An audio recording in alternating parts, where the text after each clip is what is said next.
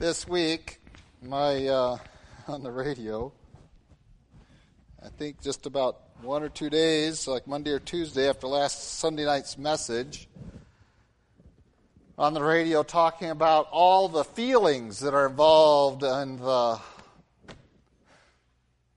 fruit of the Spirit. These are all emotions. Um, no, they are not. And uh, you're not, uh, the Holy Spirit is not your emotional um, crutch to prop up emotions. That's not what this is about. Um, these are about decisions of your will to um, cooperate with the Holy Spirit, and that cooperative effort of His working in you and you walking with Him and not resisting Him and uh, not quenching His work uh, results in some fruit. And that fruit we are studying together. And as I've uh, shared last week, um, that fruit is is, is not uh, as fickle as feelings. It is much more substantial, and it is related to the works of the flesh come forward, the fruit of the Spirit. And therefore, this is action. This is something you need to be engaged in. We handled only the first three. We're going to handle the other six that are listed here tonight in two categories. Um, and anytime you try to break it down to categories, there's to some degree they they fail.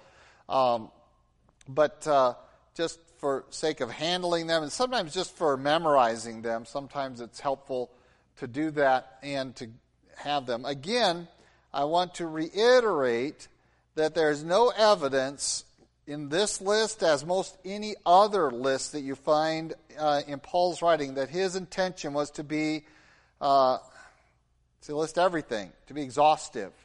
Um, we do not find his intent there. In fact, uh, from the takeoff from the works of the flesh, we find that there are many others. He just listed some. Similarly, we have uh, this list, and I'm convinced that this is not the entire list, but it is one of the lists in the Bible, along with the with the uh, gifts of the Spirit, that we have treated as if it's a very finite list of nine fruit of the Spirit. And that's unfortunate, because what we have done is we've tried to pigeonhole God and His working in us. I believe that there are manifold workings and results of our cooperative effort with the Holy Spirit and His work. Can you imagine that His work, um, while this is a good summarize, would be limited to these nine things? Well, no. We could add quite a bit out of God's Word that are also uh, aligned with, and maybe you could try to pigeonhole into one of these nine, but why? Why not just say this is an additional uh, effect of walking in the Spirit in my life? Um, and I think we could put righteousness in there pretty easily, couldn't we? Would that be the fruit of walking in cooperation with the Holy Spirit? But righteousness isn't on our list, is it? And so, oh, is that not the fruit of the Spirit? Yes, it is. Right? The Spirit's going to lead us um, into truth and that facet of the work of the Spirit. So, so we don't want to view this list as a as an exhaustive one, that these are the only nine things that are the fruit of the Spirit. Um, this is a sampling that Paul gives us to give us a, a understanding of the impact of the Spirit, just as the sampling of the works of the flesh is to understand that certainly there are other works of the flesh beyond what's listed there, um, and uh, that we should uh, turn away from such things, uh, because those who practice them will not inherit the kingdom of God. So we're going to come into these last six, understanding the necessity of the first three, um, and having a right handle on them. You get the first three wrong, I really think you're going to be misguided through a lot of the balance of what the Holy Spirit's work in us. And, and this mishandling of the first three, I really didn't really talk about it last week, but I want to take a few minutes to talk about tonight.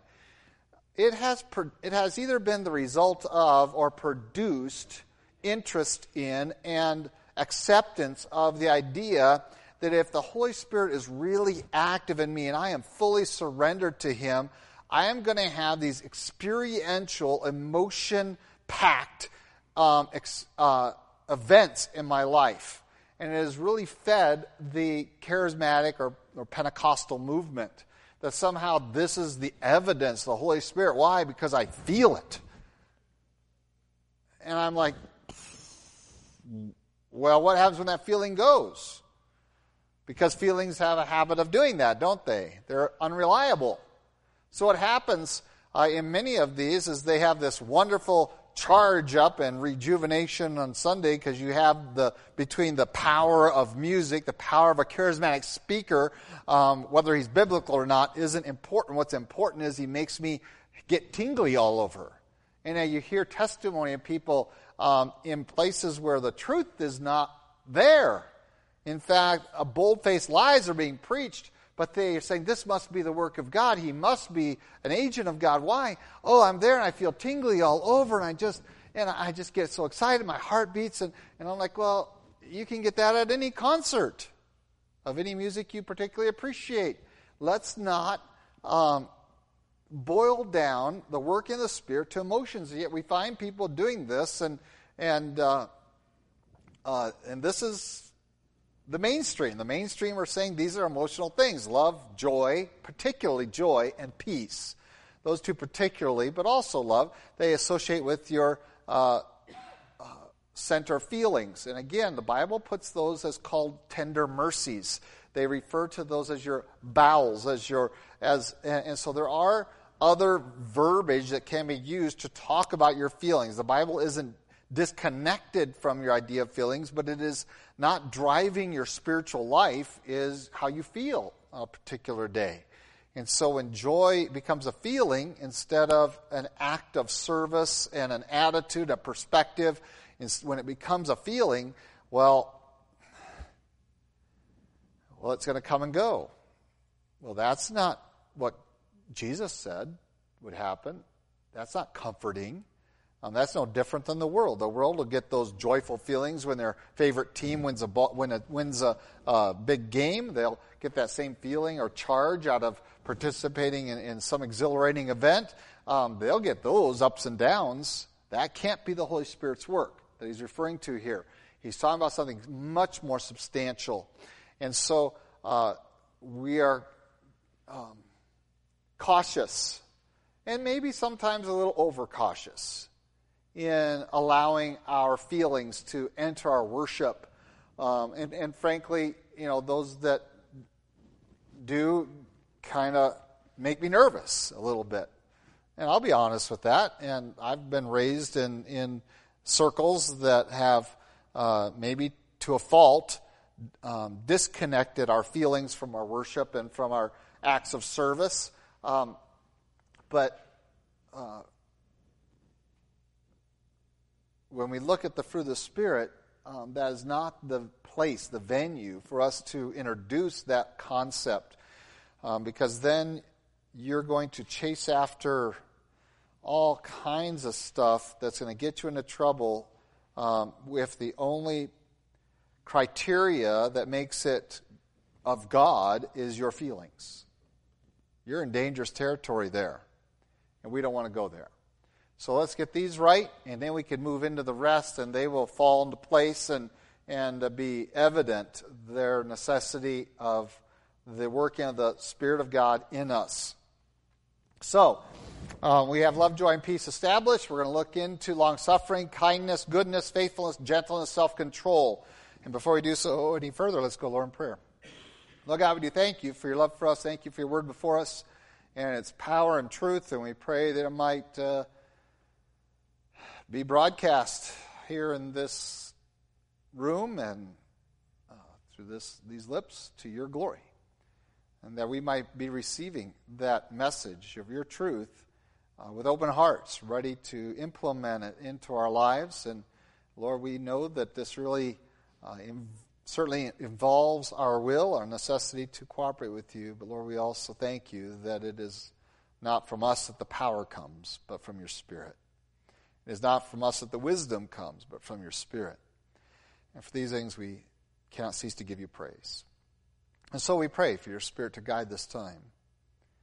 to your honor, praise, and glory, and to the benefit of your saints. In Christ Jesus' name, amen.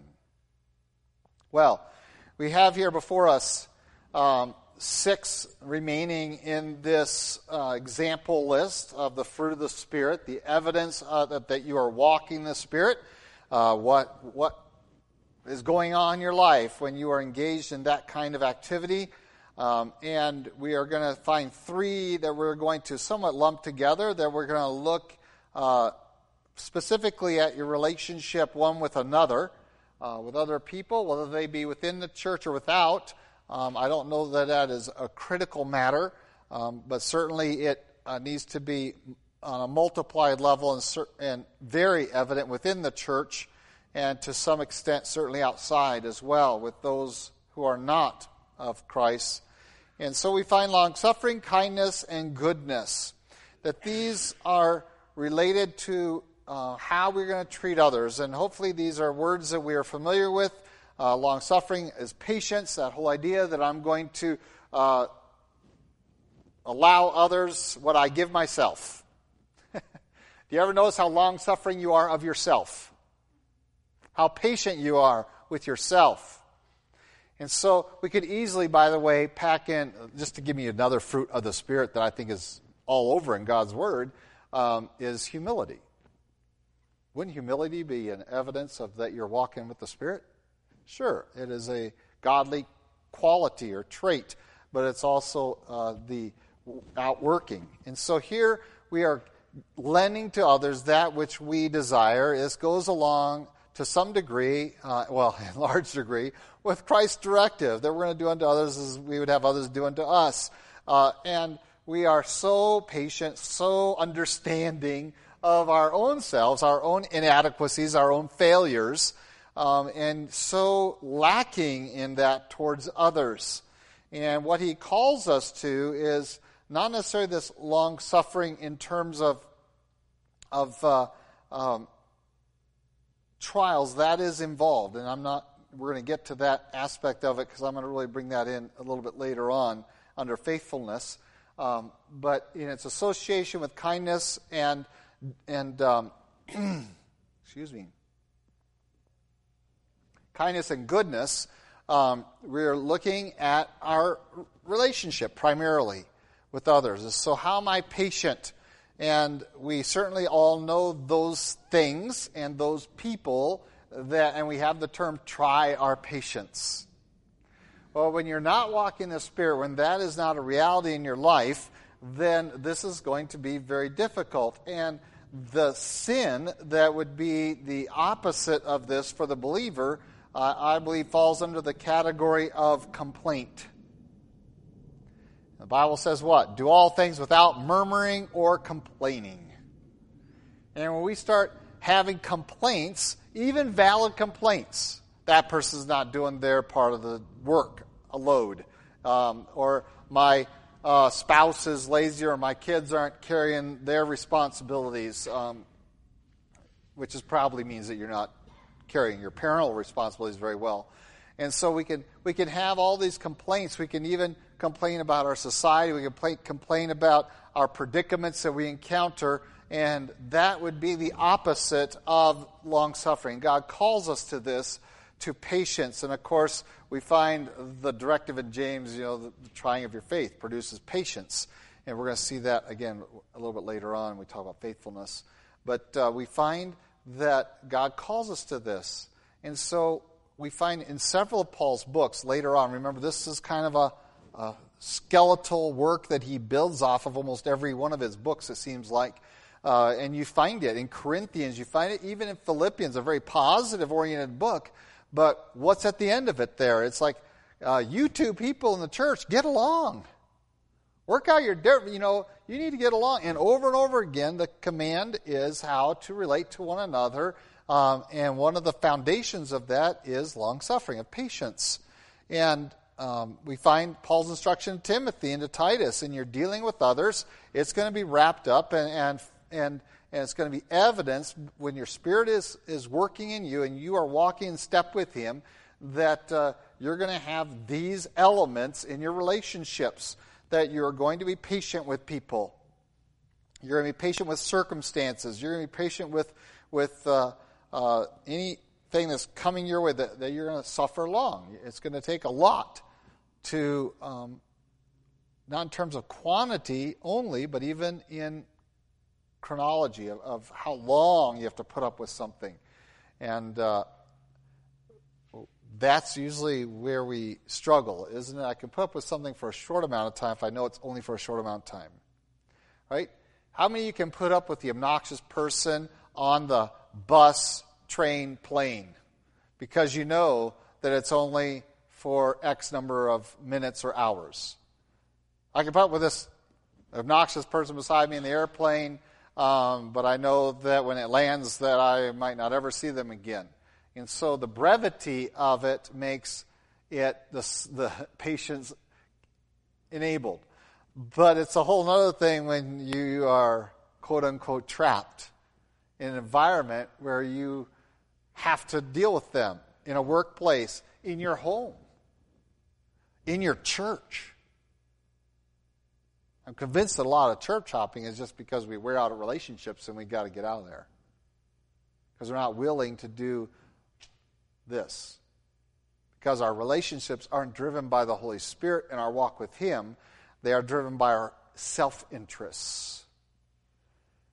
And so long-suffering isn't just about suffering much. It's also about suffering for an extended period of time, being able to uh, endure people that and events and things in your life that aren't something you necessarily enjoy. But you recognize that there is a reason. There is opportunity within that to extend yourself to them, to minister one to another, and to uh, build that relationship to God's glory, and, or that event, and allow it to do His perfect work in us. So we're called to long-suffering. Very akin to that is kindness. And hopefully I don't have to... I don't understand the mentality that says that kindness is a, is an emotion. Um, kindness is a decision of your will to do for others that which is right and to their benefit. Simple that, simply that. That's what it is. Um, it's about a kindness not only um, in attitude, but in deed and in word. And so, and if there's any place that I think we, we err is we are unkind often in our words. Um, and uh, many of you know me, I'm more than happy to be in in, in some banter with people. And, and a lot of you young people know that I tease some of you almost incessantly. Um, and maybe I, I, that needs to be corrected in my life. Poor Andrea just gets it nailed all the time. Um, but... Uh, Hopefully, I don't do that to anyone except for unless they know the spirit in which it is offered up. Um, but just using kindness that the world doesn't have. Their confrontation with people, um, their encounters with people are driven by so much by self-interest that we don't see the value and necessity to be kind to people who are strangers, or to be kind to people who aren't helping me along the way. Um, and... My since the officer just walked in. You know, a salesman is really kind to you. You ever notice that? While they're trying to sell you something. But boy, cross them up and cancel the sale or something like that and see what happens. Right? They get all over you. You're not their friend anymore. And they're, ah! All right? And and we've I've seen that over and over again. And we we think, well, this is a very kind, nice person. Well, no, they're a salesman.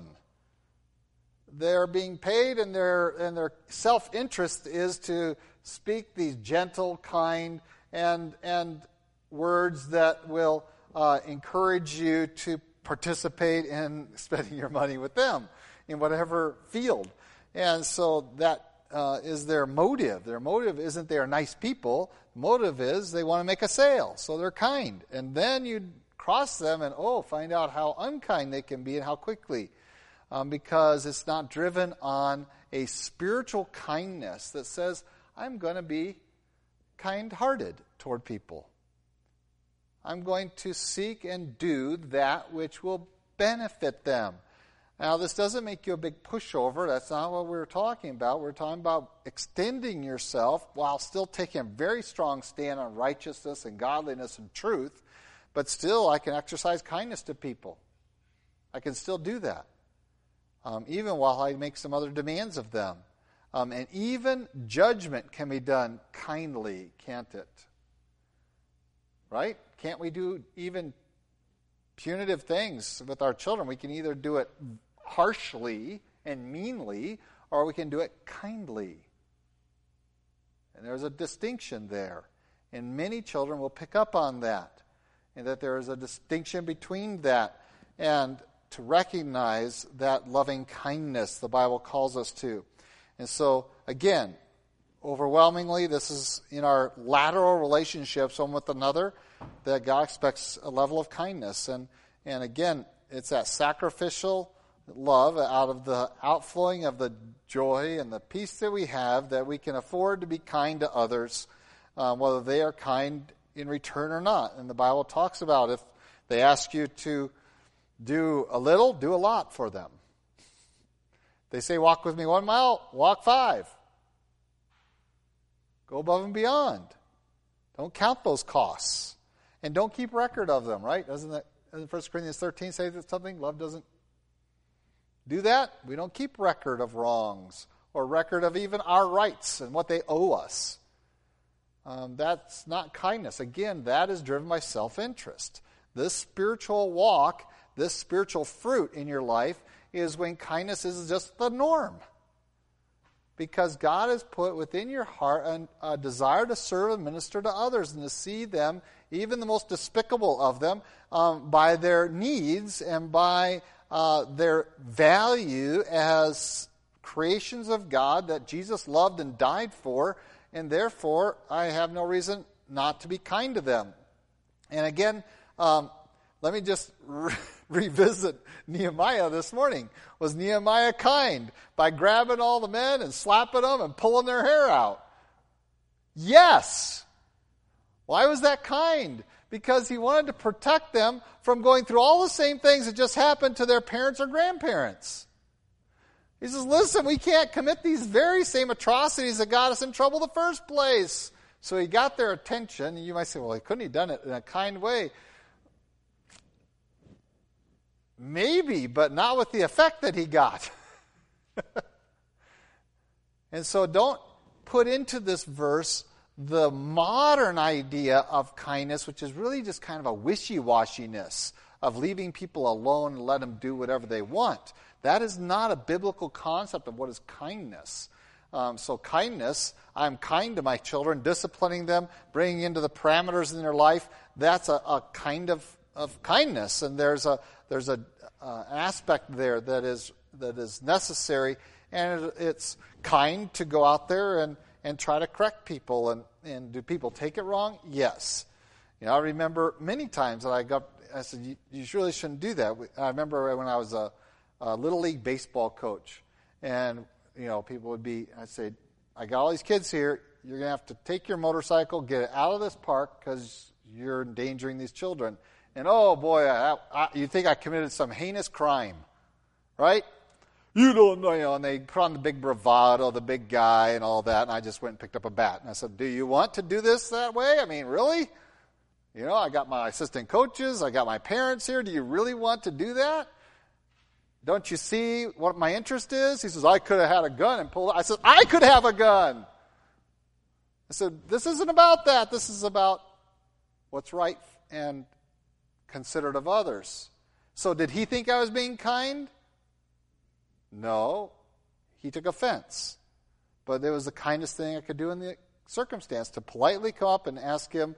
I mean, I didn't sit there and throw a rock at his bike or something. I mean, I just said, take your motorcycle and you can't be ripping around here in the park. Even on the sidewalks. Get it off of here. I got a bunch of kids here. I don't need you ripping around. And that wasn't a teenager, by the way. That was a grown man. Should have known better. So kindness isn't wishy-washy, uninvolved, disengaged, um, let everyone do their thing. Sometimes that's the most unkind thing you can do. Nor is it non-challenging, because if you don't confront people, um, that's not a kind act. You're condemning them to hell if you're not willing to confront them on their sin. So don't associate kindness just with um, random acts of kindness, bumper stickers. Some um, sometimes the random act of kindness is to confront someone about their sin, and that can sometimes take a very heated uh, environment, create a heated environment, but it's still a kind thing. Okay, so when we go on to the next lateral one, and uh, this one is uh, goodness. And uh, hopefully we can associate that very clearly to the idea that we are going to do what is right, uh, not just for others, but for um, in every circumstance. That we are looking after what is good. And again, uh, we are called in Philippians that we're going to meditate on a certain um,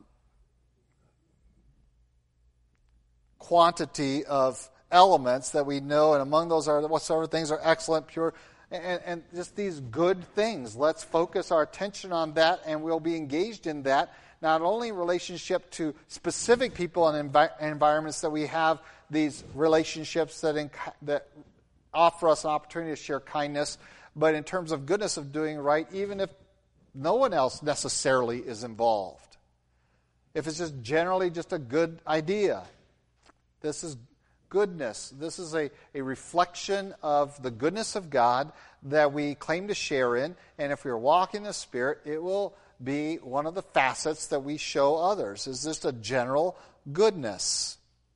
And it, again, we can fold in a lot of other things, um, or we can just say that goodness is, can be combined with other things like honesty, reliability, things like that, that we are just dependability, things along that way, that we have integrity. We can put all those as fruit of the Spirit.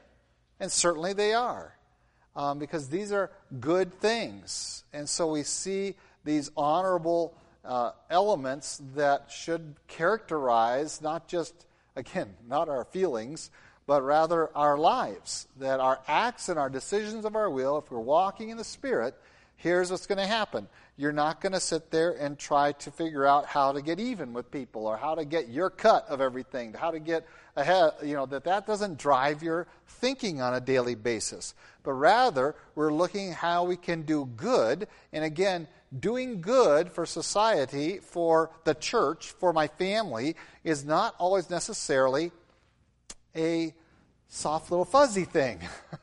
Sometimes it's pretty tough.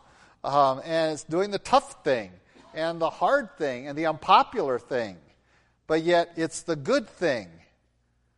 Um, I remember in middle school, I guess it was, that, uh, and I had very little problems with math at the middle school levels. Um, and uh, I had a teacher that once you were done, because it was right before lunch, but we were the second lunch period, he would let you go if you finished your math exam. Lest you go, and I could go down and get early lunch. I guess that was ninth grade. And um, and so, um, which, by the way, for me, ninth grade was still middle school. Um, so ninth graders could go to lunch. Doesn't that just shock you? Ninth grade is middle school? That's what it was. Um, it was great because the year that we went to sophomores, they changed the format. And so we were we went from being the ninth graders, the oldest, to being the tenth graders, the second oldest, because they also brought up the eighth graders in the ninth grade. And so we didn't have to have that youngest, you know, all the upperclassmen bugging us. Um, but there I am. And so what can you do? Well, I'd get done my test really fast, turn it in, and I'd go have lunch before everybody. Okay? And, well, what's the good thing to do? What did that do to everybody in the class? Was that the good thing to do, or the self-interested thing to do? And I remember one exam, I got done, I put my pencil down, I turned it in, I hear, oh, I hear about three or four, oh, you gotta be kidding me. Oh. It wasn't the good thing to do. Was there anything wrong with it? In and of itself, no. It was just that I was my own interests. And, and can you imagine kids that were maybe one-third of the way through the exam and I'm already out the door? I'm not being good. And that's not really beneficial to them. And so we are called to this. And goodness sometimes is just um, thinking beyond our own interests and, again, doing what is godly and, and right and to the benefit of others than ourselves. And um, and seeing the the ramifications of that and doing what is right, what is honest, what is true, what is just. Try being just in this world. Try it. It's hard. They don't want you to be just. They want justice, which means I want people to be punished who I think are bad. But they don't really want justice, which is let's make this fair and equitable and right.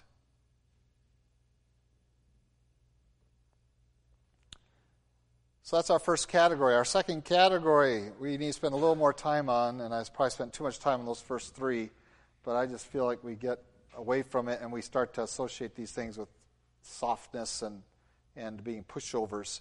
Um, the last thing I want to handle is faithfulness, gentleness, self-control. Um, and again, we can relate certainly faithfulness to long-suffering, to patience. Um, but gentleness, and you might say, well, that sounds a lot like what you just described as kindness. Um, but I like the, the marginal work there, which is meekness. And some of your translations will have meekness. Um, I actually prefer that because I think it means a, a, something a little bit different. Although gentleness, gentle and meek are are pretty synonymous ideas. And um, they these three, I think, all involve a facet of self-control. Self-control, the last one, really uh, is evident in all three of these in different areas. Uh, and in terms of faithfulness, that endurance, that, and again, we can bring in some of those ideas from goodness of dependability, reliability, integrity, all those things, that we're faithful. But in terms of your walk with the Lord, it is that whole idea that there is no other God before him. That that faithfulness, that reliability, that this is someone who's going to follow after the Lord, which means that I have an attitude and perspective that is ready to be corrected, rebuked, that is ready to receive that very humbly. Um, I have the attitude to be taught. I have a teachable spirit. That is going to build into faithfulness. Um, there's this desire that, that I want to walk with the Lord. And as I walk with the Spirit and as I grow in these other areas, faithfulness is the result. I can endure. And you've studied in uh, your science school class uh, the Hebrews perspective on that, that faith is that evidence. And how is faith demonstrated? Well, it's not demonstrated by saying, I believe, I believe, I believe, it's silly, but I believe, it's silly, but I believe, I believe, it's silly, but I believe. That is not faith. It's not what we're talking about. Okay, that's from Miracle on thirty-fourth Street, by the way, if you're wondering. Um, that's not what we're talking about. What what happened? By faith they believed, or by faith they did things. They believed God, and that belief produces action. It's not a hopeful wishing. It is, I will be obedient and do. And so even if that doing means I may be hated, may be killed, uh, maybe I have to endure some harshness, some hard hardships, um, but I'm going to be faithful. I'm going to build this boat. It's going to take me a hundred years. I'm going to have people laughing at me while I'm preaching at them all that time, but I'm going to be faithful, and I'm going to fulfill the responsibility, and that enduringness is that generates as we walk with the Spirit. This isn't just a stubborn will we're talking about, but we're talking about a genuine loyalty. That we are loyal to this commitment, that I'm going to walk with the Lord, I'm going to do what is right, I'm going to um, be obedient.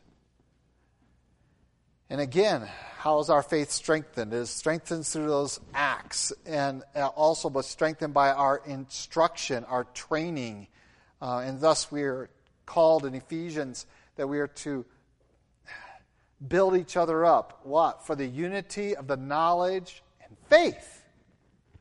And so faith, it can be increased. It is increased not by jumping off of tall buildings and seeing if God catches you, Okay, stop by doing foolish things and seeing if God's, you know, I believe God's going to do this.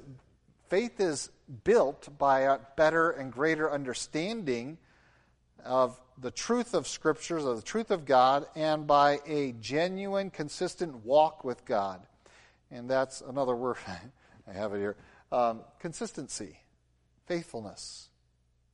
Again, we can wrap consistency into faithfulness, or we just say consistency could be another fruit of, faith, of walking in the Spirit. Are you consistent? I'm one of the most inconsistent people naturally there probably is.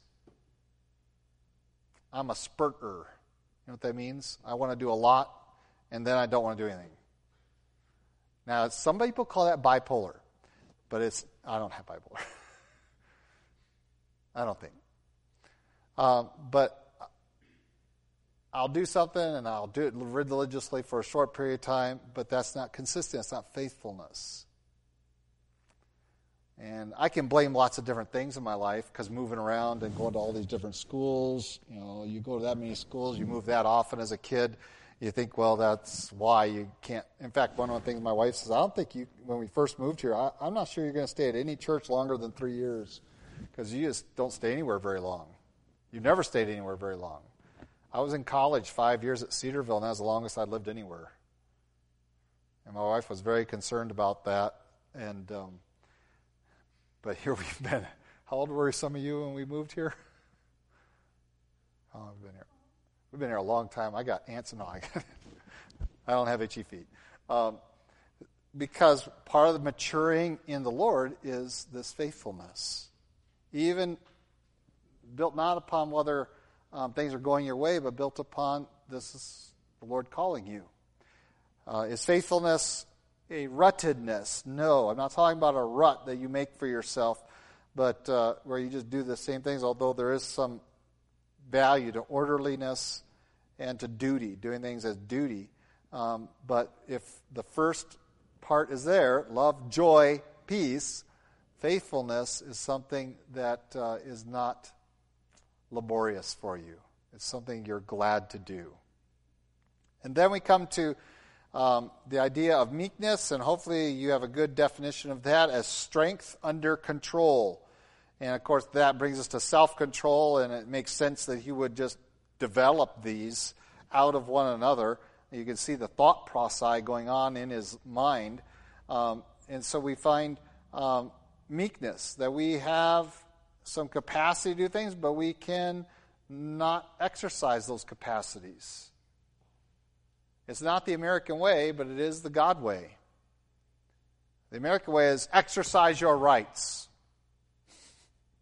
Right? We're driven that. We've been taught that. We've been ingrained with that. You have these rights. You should exercise those rights. And uh, I have people that get pretty angry at me because I say, well, I don't I don't believe I should exercise. It's your right. I was like, well, the government might say that, but that doesn't mean I have to exercise it to please you, or that somehow I'm not a good citizen because I don't. You see, meekness or gentleness says, while I have right to all of this, I don't need to exercise it because I have something more in my interests than my own exercising my rights. I think Paul himself is an excellent example of that. What does he write to them? Um, do I have the right to take a wife? Sure I do. But I haven't. Do I have a right to be paid for what I do? Sure I have a right to that, but I'm not going to exercise it.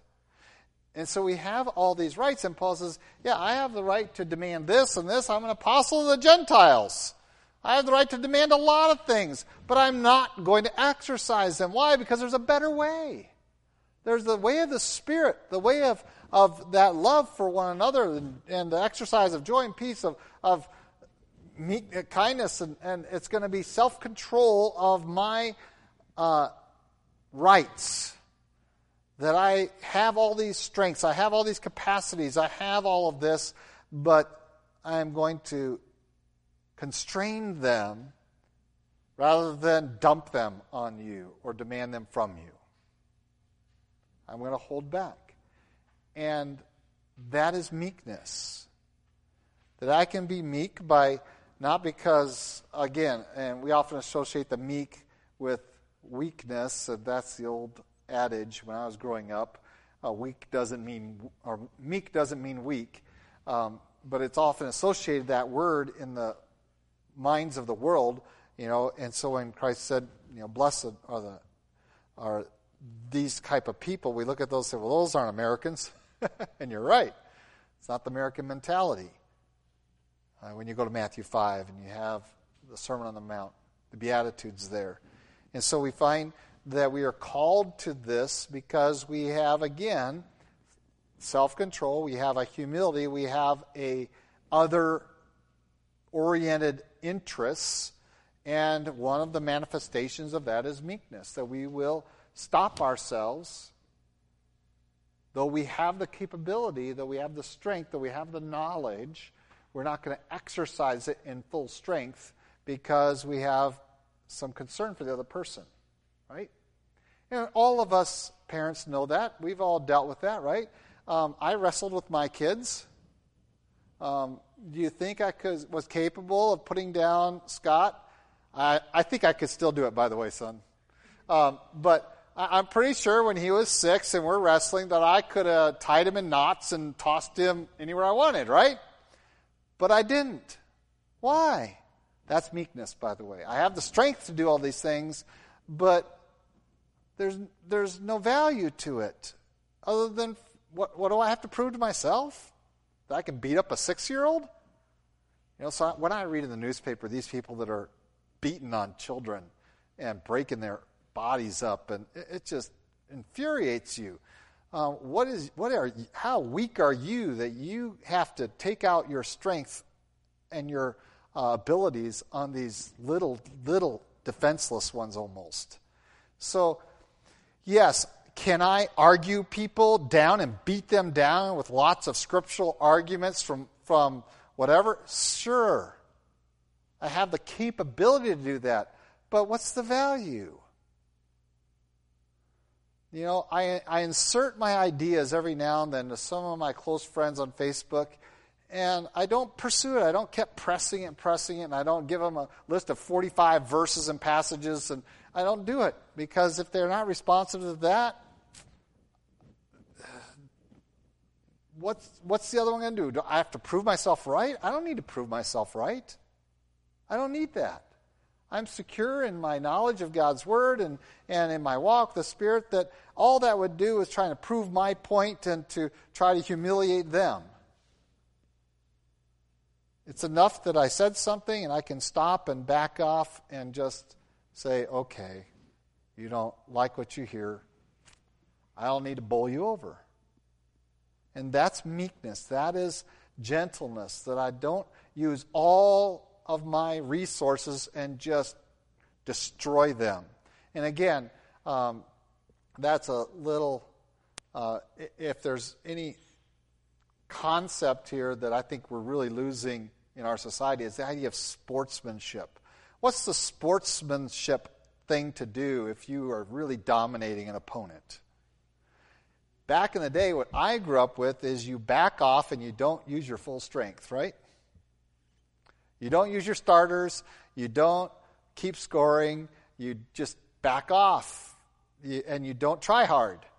You give them a chance. Um, and to some degree, we still see that, but you see others where, you know, it's like a hundred to five. And it was like, what are you doing? You know, you can dribble till your time goes by. You don't have to outscore this basketball team a hundred and let them only score five points. What have you proven? You know, how badly do you have to beat people before you just have shame? You should have shame over that, but they don't. And so gentleness is about, I don't have to use all of my force, um, and if it doesn't accomplish anything but my own interests. And then self-control, and I have waxed eloquent on this many, many, many, many, many, many times, because this is my favorite one, and is the one that I think a lot of Christians want to ignore and pretend is not there, um, that we are called to exercise self-restraint. This is a God-like quality. All of these are, by the way. Um, this is a godlike quality. God has self-control. He controls himself, expects us to control ourselves. And sometimes that means that I have to give you the latitude to do stuff. Yep. It's really hard for me, uh, and I'm learning as I go, and I'm hopefully on a fast learning curve. Um, when you have adult children, and all my children are adults, okay? Um, when you have adult children, you have to just, it's not let go, it's you're going to have to just not be under my thumb anymore. And that's hard for a person of my qualities. um, to just say, uh, I can control myself, and I have to let you live your life. And so um, ha- I know my kids are tired of hearing me say this, I sa- and, I, and maybe you are too. I tell my kids, you live your choices. And, but that's not, I'm not just telling them that, I'm telling me that. What am I telling me? Let them live their lives. You let them live their choices. Don't you go in there and try. God lets you live your choices, doesn't he? He exercises restraint himself, self-control, to permit you to make bad choices. He does that. He doesn't make you puppets. He he he allows you the, the freedom to do that, and, and that's a lot of self-control. We often think of self-control in terms of bad habits, and certainly that's there and true and evident, but it's that whole idea of recognizing that in terms of, of my walk with God, my walk with other people, and my encounter with the world, and the the temptations of the world, that self-control should characterize me, that I have all of these liberties, and that's key here in the book of Galatians. I have all these liberties, but that doesn't mean I can explore them to the nth degree. Because exploring this liberty without understanding the counterbalance of this liberty, I can't explore my liberty to do these acts without correspondingly understanding that I have to keep being loving even as I do that. I have to keep being kind even as I do that. I don't have the freedom, because love is the parameter of our liberty. I don't have the freedom to go out there and just do whatever I want. Paul says, I got a lot of things that I'm free to do. Doesn't mean it's going to be my exercise. It's not going to be what I do. And this is the evidence of walking in the Spirit, is that you are going to take a lot of places in your life, and yeah, you can come to me and say, Pastor, you, I have the right to do this, and I'll just kind of nod and say, okay. And here's what I'm thinking in the back of my mind. You don't get it. You're only thinking about yourself. You're not walking in the Spirit. That's what I'm thinking in the back of my mind every time somebody says that. You can't judge me for doing this. And I'm like, okay, I'll back off. I'll let you have what you want, your own way. But what you've evidenced is an unfruitfulness, which tells me you're not walking in the Spirit. Fruit is there to show a cooperative effort has succeeded between a plant, the soil, the water, and the air has produced this fruit. And so if it's not there, and I see you going your way and running roughshod over people, and when I see it in myself, I just, Lord, forgive me. I'm not walking in your Spirit. That's the flesh talking, not the Spirit. And self-control, I think, is where he wants to end, because it really wraps up his whole idea of the chapter five, which is, yeah, you're free. Keep your liberty. Don't, don't put another yoke on yourself, um, but also remember that you have this parameter of it, and that's your love for one another. And the way to develop that is by walking in the Spirit. Okay, I've gone a little late. Let's go, Lord, in prayer. Lord God, we do thank you for your love for us, and thank you again for your working in us and your demonstrating really all of this fruit in Christ and your, your own actions towards us. And Lord, we uh, see it lacking in our lives in some of these areas. And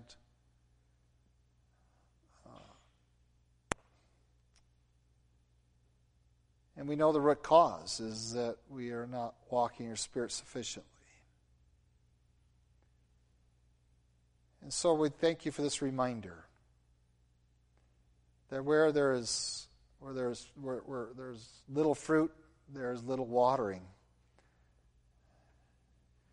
And Lord, we pray that you might help us not to quench the, what the Holy Spirit wants to do in us, by withholding our part in this relationship, in this cooperative. So, Lord, help us, as we know you have promised to do to those who ask, and guide us by your Spirit. And Lord, we humbly seek after you, that we might truly walk in your Spirit. Where we fail to do that, Lord, rebuke and correct us. Point us out, that we may um, better be strengthened, better grow in our faith, in our trust, in our uh, obedience to you. We pray these things in Christ Jesus' name. Amen.